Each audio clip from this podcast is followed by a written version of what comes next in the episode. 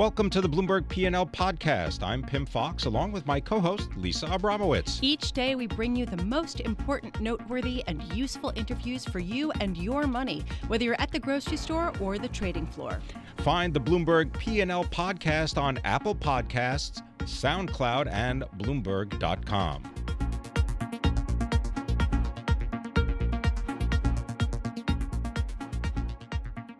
In the past week, as people fretted over trade wars and the decline in tech shares, 10 year Treasury yields quietly but very steadily moved back toward that 2.95% threshold, getting back toward that 3% uh, line in the sand at which many investors said they would pile back into the debt. Joining us now to figure out what's behind this move, what does it mean about the global economy, and where should investors take their money is Dave Lafferty, Chief Market Strategist at Natixis Investment Managers. He joins us here in our 1130 studios. Dave, thank you so much for being here. I'm trying to make sense of this. We're talking about a flattening yield curve, and we're also talking about a steadily climbing 10 year Treasury yield. Are we looking at stagflation? Uh, I don't think we're there yet, certainly. I do think inflation is part of the story that we've seen in the yield curve. Uh, uh, I should say, in, in terms of 10 years backing up. Uh, we've seen that the correlation between things like the price of oil uh, and inflation break evens have been uh, fairly consistent. So as oil's backed up, it seems like inflation expectations are backing up. We've seen a little bit of the risk off trade that we've seen around geopolitics fade. I think that's allowing yields at the long end to back up a little bit and there's still the the underlying strength in the global economy. I still think that the equilibrium rate for interest rates out the yield curve is still higher. Uh, if we look at nominal rates versus nominal growth, which should be related, at something like the five year tenor in the long run. I don't think we're going to get anywhere near this in the short run, but in the long run, the five year treasury is probably 75 basis points below where it probably ought to be in the long run. Uh, uh, nominal growth versus nominal yield, meaning the yield is much lower than nominal growth is right now.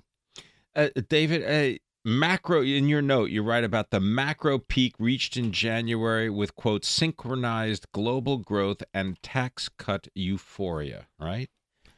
If that's correct, why would you want to be buying into a market that has those kinds of headlines? Why wouldn't you want to just sit and wait for everything to go as they say, you know, pear-shaped and then buy assets. What do you want to buy assets when you're at the top or near the top of a cycle? Yeah, it's a great point. So, this is why I think I've been a little bit more cautious because uh, at the end of the day, we tend to be more value investors in the long run. Um, and as I mentioned, sort of you had that macro euphoria. If you went back and read everybody's 2018 outlooks that we all wrote in 2017, it was all about that quote synchronized global growth the global economy was priced to perfection in the fourth quarter and into January, uh, and I think that makes it a that, that makes it for the, both the equity markets and for the global economy a very high bar to get over. So again, the underlying fundamentals we like the long term trend.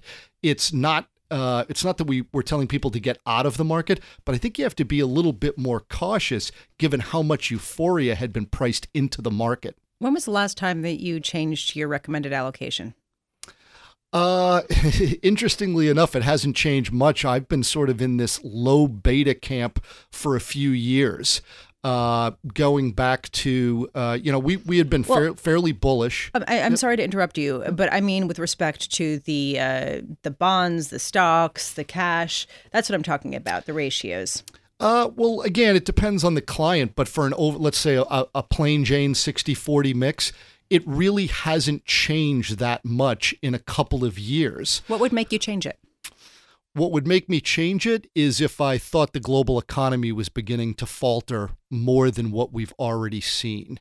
Uh, we don't see the underlying trends changing that much. Uh, so I do think there may come a time to get bearish. We're not there yet. I will, however, say that the gap, this idea that equities were the only game in town. If you went back a year and a half ago, you had stocks that weren't that expensive. You had all this global QE.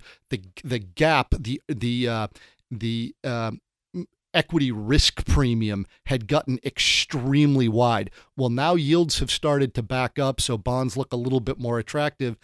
PEs have gone up, so earnings yields on the equity market have come down. There's still a big gap between fixed income and equity, but it's not nearly as big as it was before. But we were never that massively optimistic in the first place. Uh, I, I think that market timing is pretty hard. So it's better to be slightly de risked going into a risk off environment than hoping that your clients are going to be able to time the markets correctly, which never seems to be the case. Right. So if that's never the case, why not take some money off the table when everybody is trying to figure out reasons to be bullish? You got earnings, you take a look at the global economy, as you just said. Uh, oil prices, even though you get tweets from the president, oil prices barely move. You got oil at around $67 a barrel. If all things are benign and sanguine, why not take a little money off the table and then wait when everybody else is panicking and hitting the sell button? Yeah, I still think the global economy is strong enough where uh, it, if the implication is take some money off or be mildly defensive, that makes sense to us. But it's not a scenario where you want to be bailing out. The global economy is still probably growing at almost a three and a half to four percent run rate. I think three point eight, three. No, but I mean, you can at least take some of the profits and then you let the money that you made move and you take out your original investment so at least you have some dry powder if in case you end up with a scenario where people say I'm getting out and then you get to get back in. Yeah, and this is the, the, sort of the notion I was mentioning before. It isn't really our view of jumping out of the market, it's staying in the market but being more defensive in terms of doing it. So those could be things like option hedging or low vol or minimum uh, beta, low low variance strategies. Our, our advice is are there ways to be in the market without sticking your neck out too far? Thanks very much for being with us. Dave Lafferty is the Chief Market Strategist for Natixis Investment Managers.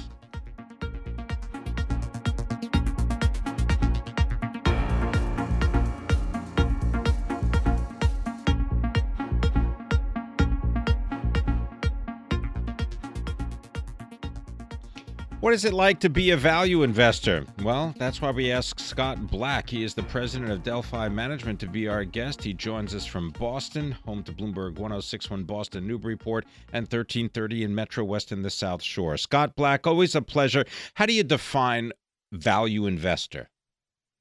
A really, a value investor is somebody that sticks to a discipline throughout all cycles and buys absolutely low PEs or buys consistently at a price to breakup that's close, you know, below theoretical value of where the breakup value is.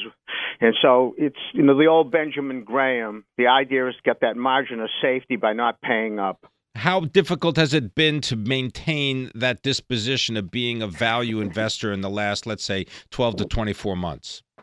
How about in the last uh, 10 years? It's been very difficult, to be frank with you. I mean, even though you know, our companies come through with earnings, they don't seem to get much respect. The bottom line is systematically, especially with the emergence of the ETFs, value has systematically trailed growth over the last five and 10 year period. Scott, I, I know that you recommend to your clients to target companies that pay high dividends. I wonder at what point those companies will look less attractive to you when you can actually start earning something on cash. No, the bottom line is we we own a panoply of companies that are low PE. There's some that have dividend yields, which I was going to suggest a few to your readership, so they don't have to buy junk bonds. It's not necessary that we have companies with dividend yields, but we like companies that generate lots of free cash. So, I mean, I can give you a couple of examples. Go ahead, give us some examples. Okay. Okay, here's one. Uh, Hi-Crush. It's an LP.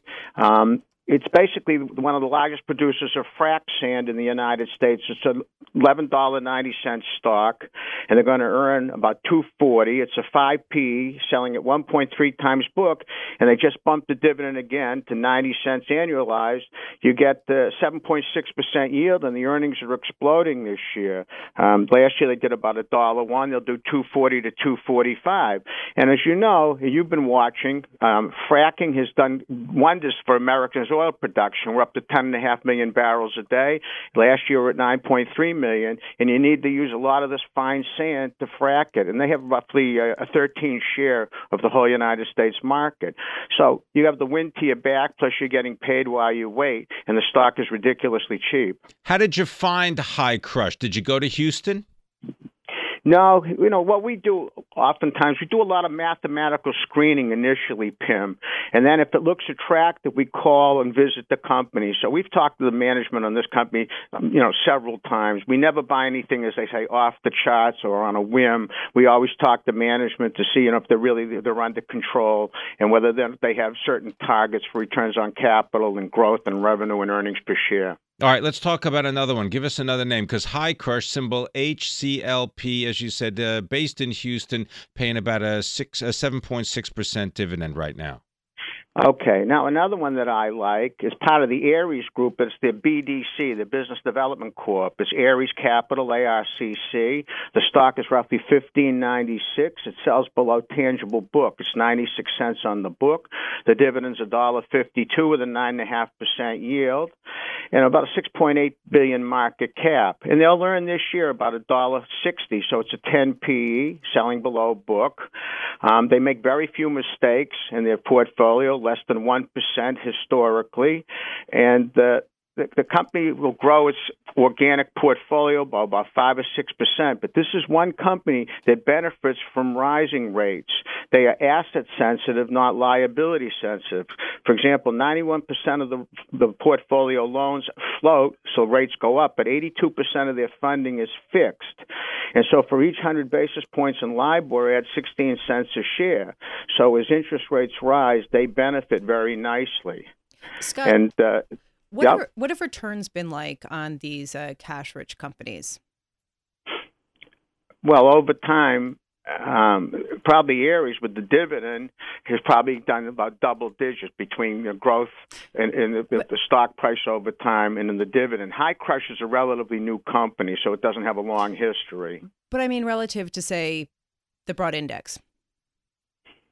I, as I say, you, you can't look at it on that basis because I'm buying it now on a statistical basis that they're cheap.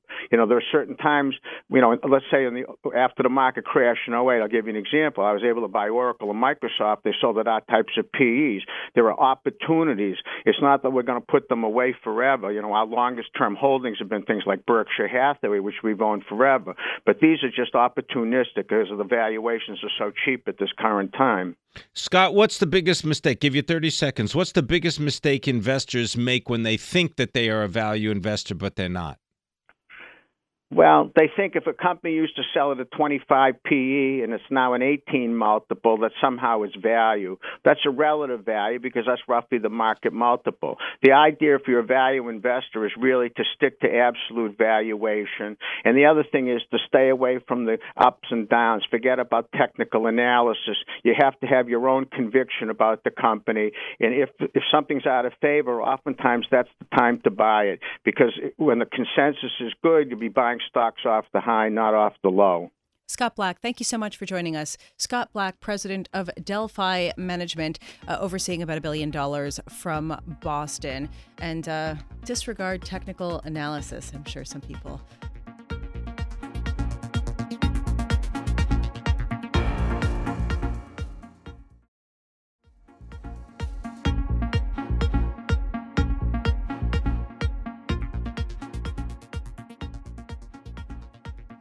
Pimm, we are really lucky to have our next guests hitting a very hot topic right now, and that is medical marijuana. In particular, the shifting tides of uh, major politicians who have previously opposed uh, marijuana use, even on the medical front, but are changing their tune.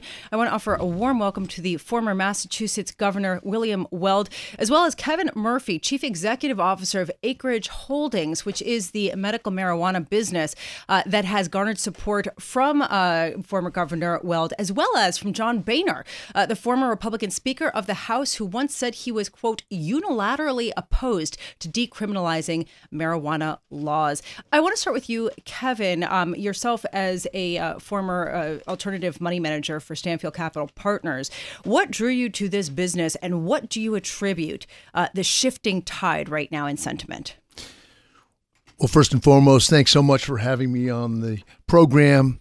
Uh, my shift really had come in 2010, 2011, when I was introduced to the space by a friend. And I was very skeptical about marijuana in general, didn't have a strong working relationship with the plant.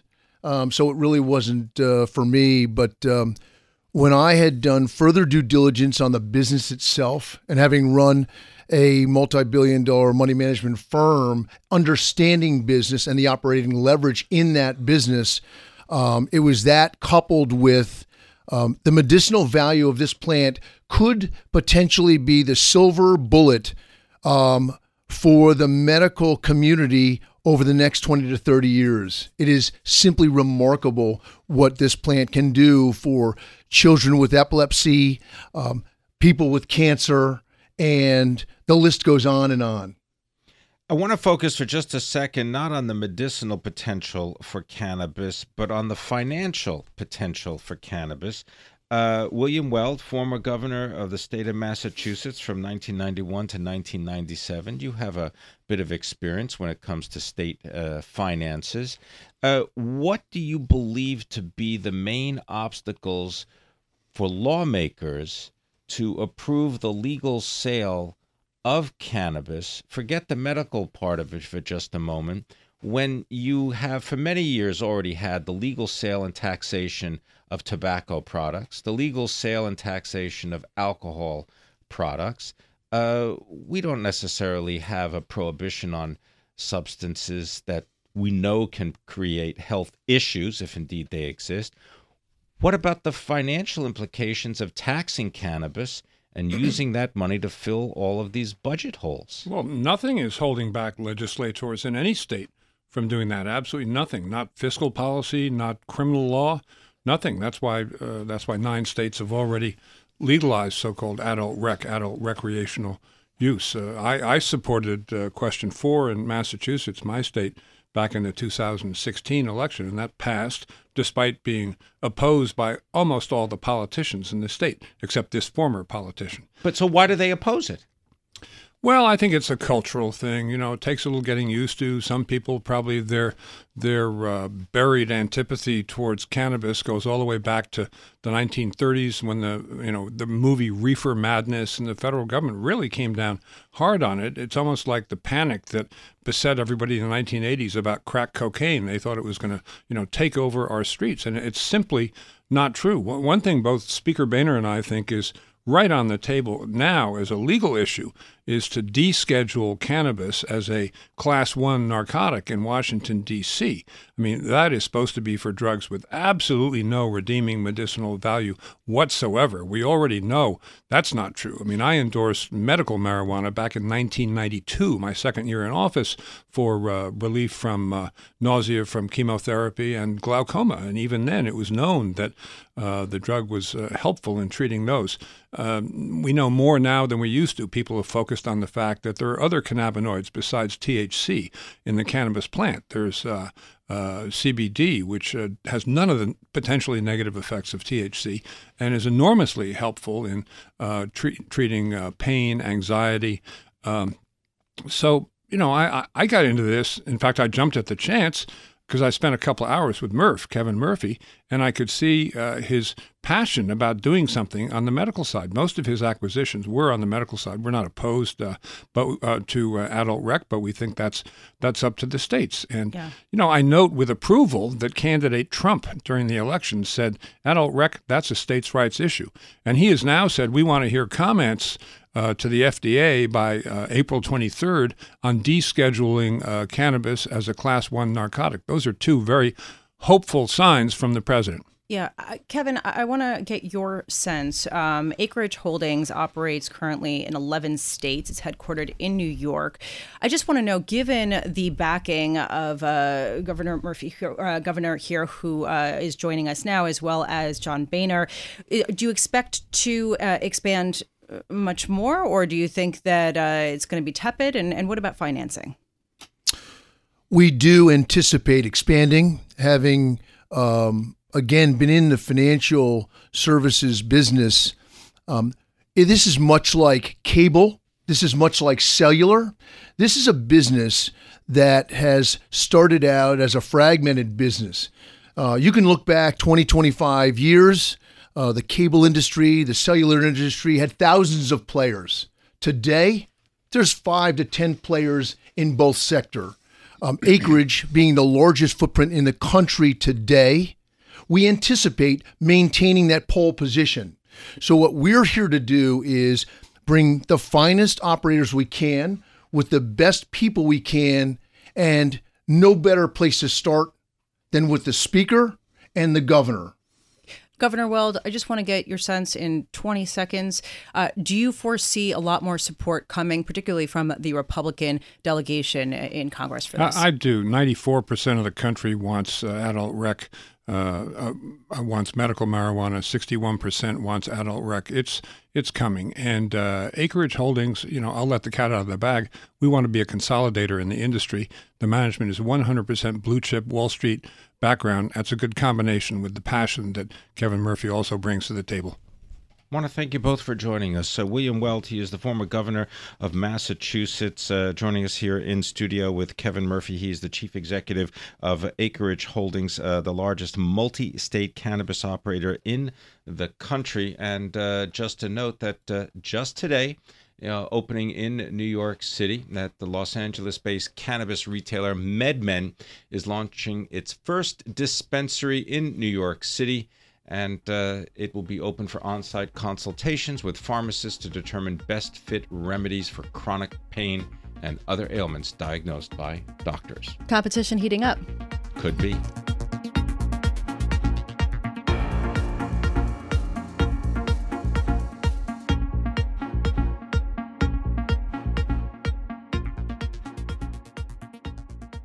President tweeting today on oil and OPEC.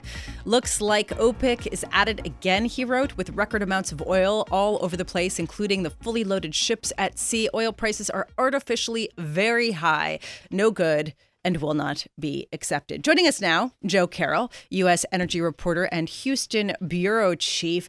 Joe, we've gotten so much news on oil in the past 24 hours with OPEC deciding to continue cutting production despite uh, declines in the stockpiles, President Trump tweeting, shale production facing challenges. What should traders focus on as to the direction of crude?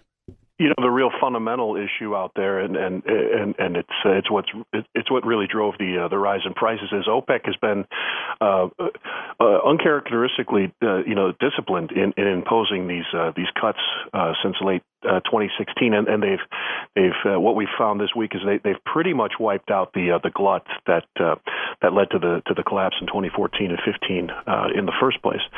So so supplies are definitely tightening overseas and, and here in in the U.S. and uh, we're we're just seeing that reflected in prices.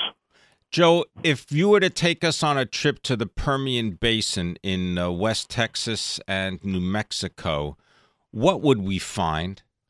Well, we'd find the roads are clogged um, and a little bit and crumbling a bit just because there's so much heavy truck traffic. Uh, we might find it hard to get uh, served at a restaurant, and you'd find hotel prices that would compete with what you'd pay there in uh, in Midtown Manhattan. Uh, there, there's just so much uh, activity uh, in the Permian. Uh, you know, the unemployment rate in Midland, which is sort of the, the unofficial capital of, of the Permian Basin, uh, the unemployment there rate there is around around two percent.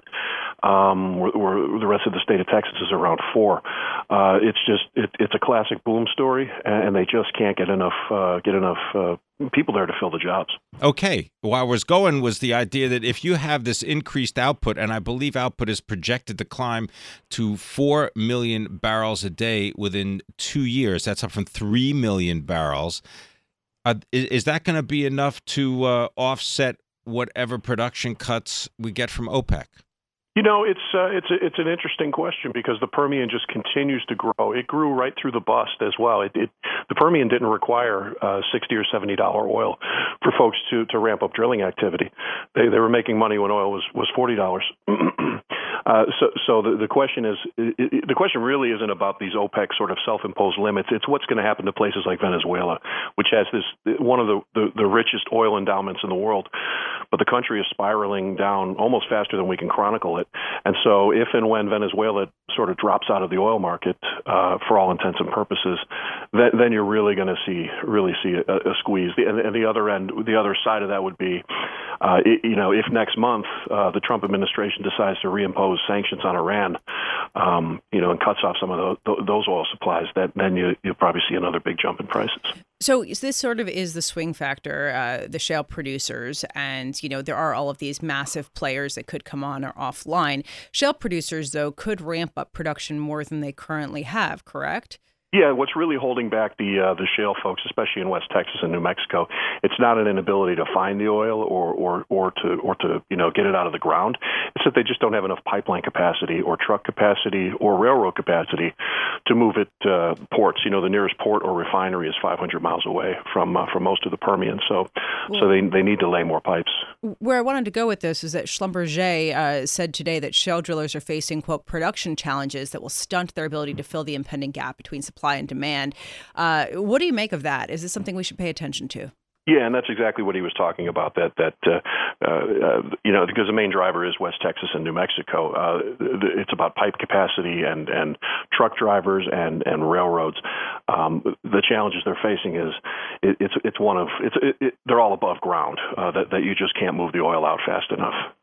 Joe, you mentioned Venezuela. I'll give you 30 seconds. I want your thoughts on Pemex and what's going on in Mexico. You know, the, the Mexican uh, opening has been has has been amazing. Uh, you know, they, they they managed to attract the, the the, pickiest of the of the giant international oil explorers.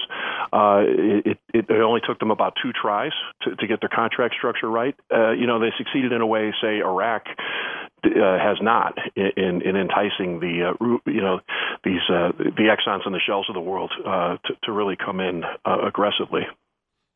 I want to thank you very much for joining us. Joe Carroll, our U.S. Energy reporter, Houston Bureau Chief. Uh, you can uh, follow Joe on Twitter at jcarroll.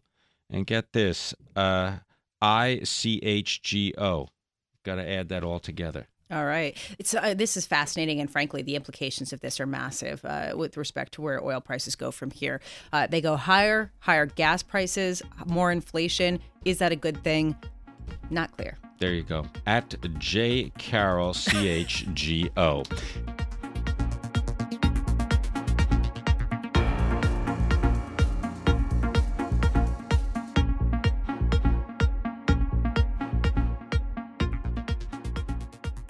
Bam. He's here in the studio with us. Joe Mysak, editor for the Bloomberg Brief for Municipal Markets. And uh, Joe, I, I don't know, let's start with the idea that there are 6 million 6 million investors who now claim tax exempt interest.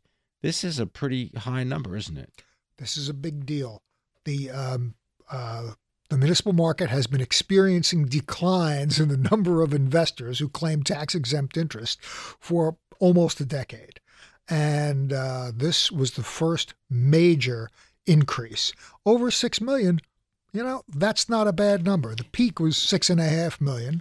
And uh, if I had to guess, I would say uh, we're heading more back in that direction as people appreciate the benefits of tax exempt income. That's, I want to say why, especially after the tax cuts.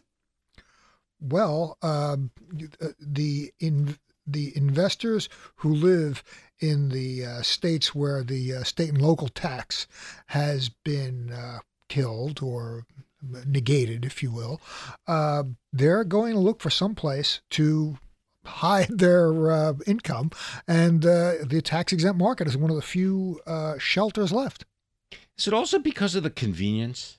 Because you know you can always do the math and say well you know if you invest in this it's going to give you a higher after tax income you do this also with munis you know you figure out what the taxable equivalent yield is and so on but is there also just a convenience factor of having tax exempt income hmm. Interesting. You know, I'm I'm I'm not sure about that because the uh, municipal market has long battled the uh, uh, negative ease of access, uh, meaning uh, municipal bonds are available in $5,000 minimum denominations. And generally speaking, your broker doesn't want to talk to you unless you're going to order 25 or $50,000. Yeah, that's why I was. That's why I brought that up. Uh, okay, I, uh, can we turn to the, the actual supply of municipal bonds? You're smiling. You like this topic. We can. It's great. You know, with this week we uh, broke 13 billion for the first time uh, all year, for the first time since back in December. And, uh, you know, at that point, we were coming off of a uh, record volume month. Um, you know, it was like 62 plus billion dollars. Uh, so 13 billion. And um, you know, things are looking up. So far this year, the municipal market is off about 25%. And uh, that, of course, is, uh, is bad news for all the underwriters and financial advisors and bond lawyers out there, let alone the salesmen. So, uh, talking about the positive edges of the municipal bond market, I just want to bring the conversation down a little to a little more depressing place. I want to go to Puerto Rico. Uh, I want to talk about how uh, the power has gone out again in most of the island, and uh, the fact that uh, that a lot of bond investors are actually suddenly profiting in big uh, in a big way from their holdings right now is rubbing people the wrong way. Can you explain how the Puerto Rican government is upgrading its financial expectations, giving bond buyers uh, a positive feeling? How does that cohere with another blackout and the situation on the island? Deep and dark. Yeah, we were just talking. We're gonna we're gonna name our show that. Man, um, happy Friday. go ahead, go. Uh, you know, Puerto Rico is is looking down the line and uh, sees uh, some good days ahead because there's going to be so much money invested uh, by insurance companies. Uh, and reconstruction of the island. So they're looking forward to that. Uh, you know, when you talk about uh, bondholders profiting. You're talking about a relatively small group of speculators who bought in at 20 cents in the dollar and 25, 30 cents in the dollar, and who are now looking at 40, 45 cents in the dollar if they wanted to sell. I think that the issue here is, and and you know, you talk to people who buy bonds, and they say, look, the only reason why this financing is available is because of the contracts that govern it, right? And if people just feel like those contracts get broken, then the borrower is unable to tap markets again. That is the penalty, right? And so here we have a situation where Puerto Rico uh, could decide to just not pay right? I mean, and and so then the bonds would not be worth even where they're trading right now. Those words "not pay" that you should see the the expression on Joe Mysak's face well, when you I, say I'm not, "not pay." and I'm not arguing. goodness. I'm not arguing for them to do this. I'm just raising sort of the political backdrop that this is coming at. Repudiation, Confederate States of America. Now, the um, uh, in 2015, the governor said the debt is not payable, and that was the the sort of crack of doom. Um, so now it's really going to be more of a legal settlement. Uh, you know, I'm not sure you could say, well, we're going to write it off to zero. Yes, there have been some people who suggest that, but as you pointed out, if Puerto Rico is going to have access to uh, the markets to raise more capital at some point, they have to make some sort of token gesture on the outstanding debt, especially the general obligation and the COFINA debt. And just to put this in some kind of perspective, the uh, federal board that oversees the uh, Commonwealth's finances says spending cuts, improving tax collections, you could end up with a surplus over the next six years uh, of uh, $6.7 billion. Thanks very much, Joe Mysak, editor for the Bloomberg Brief for Municipal Markets. Check it out on Briefs Go on the Bloomberg. Thanks for listening to the Bloomberg P&L podcast. You can subscribe and listen to interviews at Apple Podcasts, SoundCloud, or whatever podcast platform you prefer. I'm Pimm Fox. I'm on Twitter at Pimm Fox. I'm on Twitter at Lisa Abramowicz1. Before the podcast, you can always catch us worldwide on Bloomberg Radio.